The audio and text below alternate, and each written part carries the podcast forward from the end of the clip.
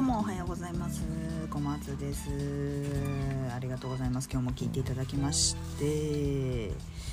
いや雨続いちゃってるね。まあ梅雨入ったんでしたっけ？なんか入ってないんでしたっけ？私ちょっとコロナでぶっ倒れてた間に梅雨入ってたかもしれないですけどあんま覚えてないですけど。なんかあの東北の方梅雨入りしましたみたいなのこの間聞いたんでまあとっくに関東はね梅雨入りしてるのかもしれないんですけどなんか驚くことに東北の梅雨入りが例年よりも5日も遅いんですって。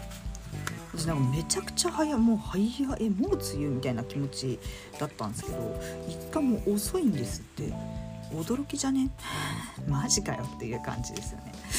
いやージメジメジメジメしてるね季節になってきましたけれども皆さんいかがお過ごしでしょうか？ということで今日もやっていきたいと思います。ますの量小さくてどうもすいません。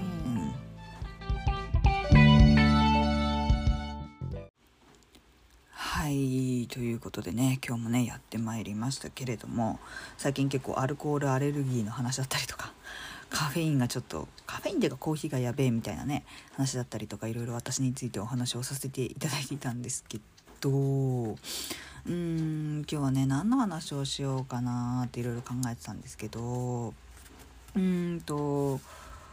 まあちょっとだけ真面目な話じゃないですけどまあしてみようかなっていうふうに思っていてなんかこううーん私がねこうすごいネガティブ思考で生きにくかった人間なんですけどそれが今どうやってポジティブになっていったんだろうかっていうお話を少しだけしようかなと思っていて。あのーよくねお客様に私ネガティブで物事をポジティブに捉えることができないんですよみたいな先生みたいにポジティブだったらよかったのにとかよく言われるんですけど私めちゃくちゃネガティブなんですよね実はね。でなんかこういろんなことを考えてしまうし別になんか誰かに叩かれたとかそういうのはどうでもいいんですけどなんかこう先についてすごい不安があったりとかっていうのもすごいありました。でまあうんそうですね歌下手コンプレックスみたいなのもすごくあったしなんかこう容姿についての、うん、コンプレックスもあったしでまあ今となっては叩かれて別に何でもいいやって思うけどなんかこうその当時はすごいやっぱり重大なことの感じに捉えてましたね。でその時によくやってたのが「逆に?」みたいな「逆に?」っていう言葉をよく使ってたんですけど例えばなんかこう悪いっていう風に見える物事ってうーんそっちの方向から見たら確かに悪いことかもしれないんですけど逆の方向から見るとそうでもなかったりすることってあるんですよね。私がよくお客様に例え話で出すのが例えば今日とかも雨降ってる。雨降ってるなっていう事実はそこに住んでる人には変わらないですよね。A さんも B さんも C さんも同じ区域に住んでて同じように雨が降っているっていうことには変わりがないですよね。でも片や A さんはうわこの今日の休みのために頑張ってきたのに今日の休み雨。マジかよ。最悪だな。って通る一日。と B さん片や B さんはあー雨か。まあそういう日もあるよねと。まあ、外に行ってピクニックしようかなと思ってたけど雨だからできないからじゃあちょっとネットフリックスとか見て家でダラダラする日にしちゃおうかなみたいな。家でやるべきことちょっとやっちゃおうかなみたいな。そういう捉え方だってできるわけですよね。でも現実は同じ雨が降っているっていう状態なんですよね。そこは変わらないんですよね。だからなんかそこの事実っていうのは確かにうーん一緒なんですけどそこをどうポジティブに取っていくのかっていうのが大事かなと思っていてただこれって面白いことにネガティブが分かんないとポジティブできなかったりするんですよね。ネガティブが分かるからこそ逆のポジティブっていうのが自分の中で分かるようになって表現しやすかったりするのでネガティブっていうのは本当にポジティブのなんか表裏一体とかってよく言いますけど本当に私もそうだと思っていてネガティブがあるからこそポジティブになれるしポジティブはあっちゃいけないものでは全然ないと思ってるんですよね。だからなんかこう最初のうちはえーって思うかもしれないそんな何て言うんだろう。いい方に取りすぎだろうって思うような逆にかもしれなくってもそれを続けていくことによって意外と自分の体に馴染んだりするので最初はなんかこういやよく取りすぎだろとかそんな風に取っててどうするんだよとかって今後どうしていくんだよとかって思うかもしれないですけどなんかこう良くも悪くも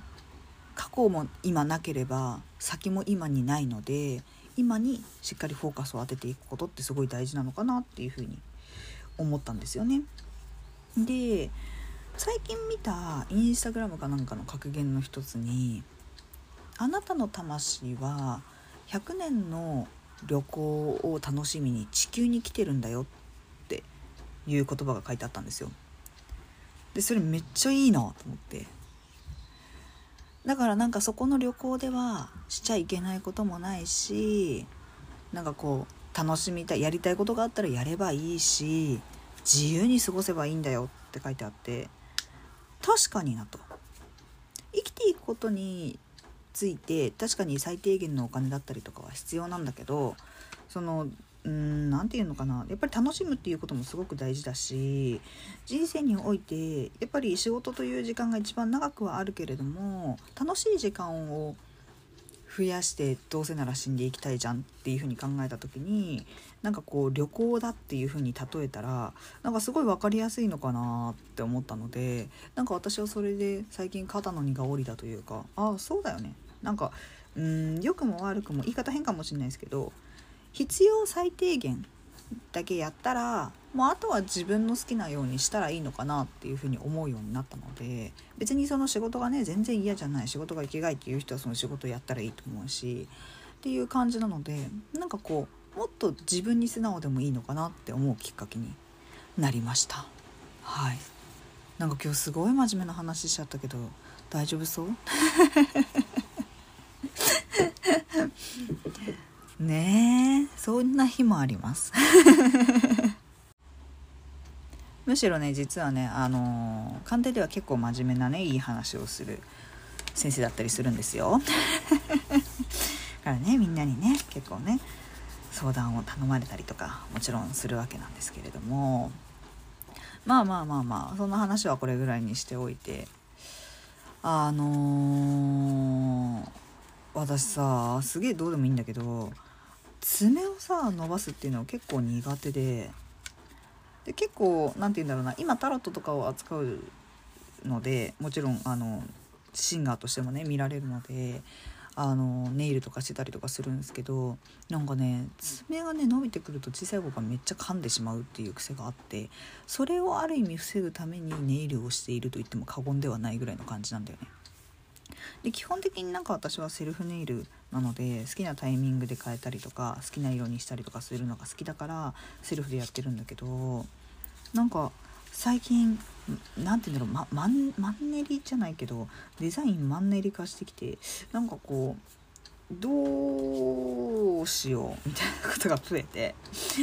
でなんかさ世に言うさそのネイルしてる人ってさなんかこう何て言うのオフィスカジュアルというかさなんか私の求めてる感じとちょっと違うんだよね系統がさ。もうちょっとなんかガチャガチャした感じのさ可愛いポップな感じが欲しいんだけどさ。あなんかあんまりなくってさ結構最近単色塗りにまあハマってるっちゃハマってるというか単色とかグラデーションとかね。一色でこう表現することにハマってるからまあそれはそれで可愛いかなと思うんだけどなんかもうちょっといい案浮かばねえかなっていうのが最近のまあ悩みだったりしますね。めっちゃいい悩みやろこれ。どうすか？皆さん小さい頃からの癖とかあります？でその爪噛むって結構ほんと小さい頃からずっとなんだよね。まあ、爪に飽き足らずその周りの皮膚も引きちぎったりするんだけど 汚ね 汚ねんだけど。なんかツイッターでね仲良くなった人がその爪噛んじゃうんですっていう話で盛り上がったことがあったの。でその時になんか皮膚を引きちぎる行為って一種の自傷行為なんだって。なんかあのリストカットみたいなものらしくて。でなんかその引きちぎるところに名前がついていてなんか皮膚剥ぎ取り症候群だっけ？なんかなんか名前があるらしいのね。その人心理学を学んでたらしくて。えどどないなロマンチックな名前つけとんねんみたいな話で盛り上がったんですけどその時も。なんやねんそれみたいな話で盛り上がったんですけど。マジでなんやねんそれって思いました。皆さんも小さい頃からねあってなんかやめられない癖とか最近ある癖とか何かあったら是非教えていただきたいなと思います。そんな感じです。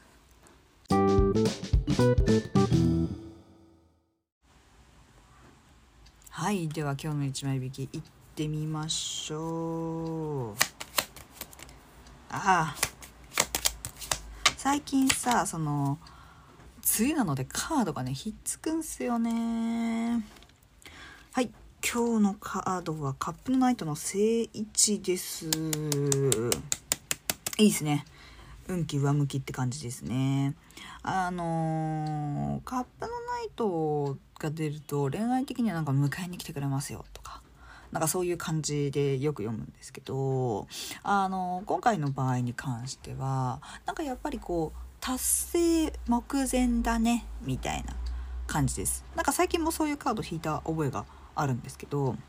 なんかやっぱりね運気としては上向きでやっぱしんどいなしんどいなって思っているところかもしれないんですけどだいぶもうそこまで来てますよっていうのが結構あります。でなんかこういい知らせだったりとかも届けてくれやすいのがカップのナイトなのですごくなんかこう何て言うんだろうな自分の中で生きる希望になるというかあ頑張ってよかったって思えるような知らせだったりお声だったりとかが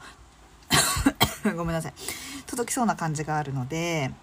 あの是非このまま頑張り続けていただけたらなと思います。うん。ていうかなんかもうゴール目前っていうかもうゴールなのかもしれない今日という日が。うん、もしかするとなので何か一つ夢が叶ったりとか報告いただいたりとかでよっしゃーってなる感じがあるのでもちろんこれでねよっしゃーで終わりにしないでここを受けてさらにこうどうしていこうかっていうところを考えていただけたらさらにいいかなっていう感じですね。うん、一喜一憂するのもすごくいいんですけどなんかこう一説によると一喜一憂しすぎるとやっぱりその嬉しい悲しいの気分のアップダウンで人間って疲れちゃうんですってだからある意味いいことも悪いこともフラットにもちろん悲しいっていう気持ちある嬉しいっていう気持ちあるそれは全然いいんですけどあの何て言うんだろうな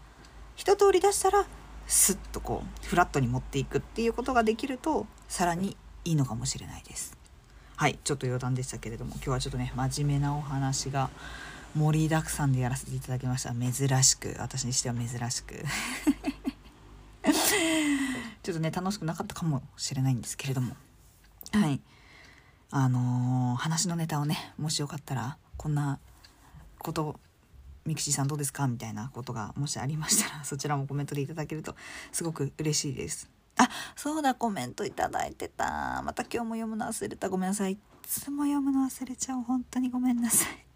ありがとうございます。あの、読んでます。ちゃんと読んでるのですみません。ありがとうございます。本当にいつもコメントいただいておりまして、さらにさらにお待ちしております。トークテーマみたいなのね、是非募集しておりますので、もし何かありましたら、是非コメントの方に書いていただければ嬉しいです。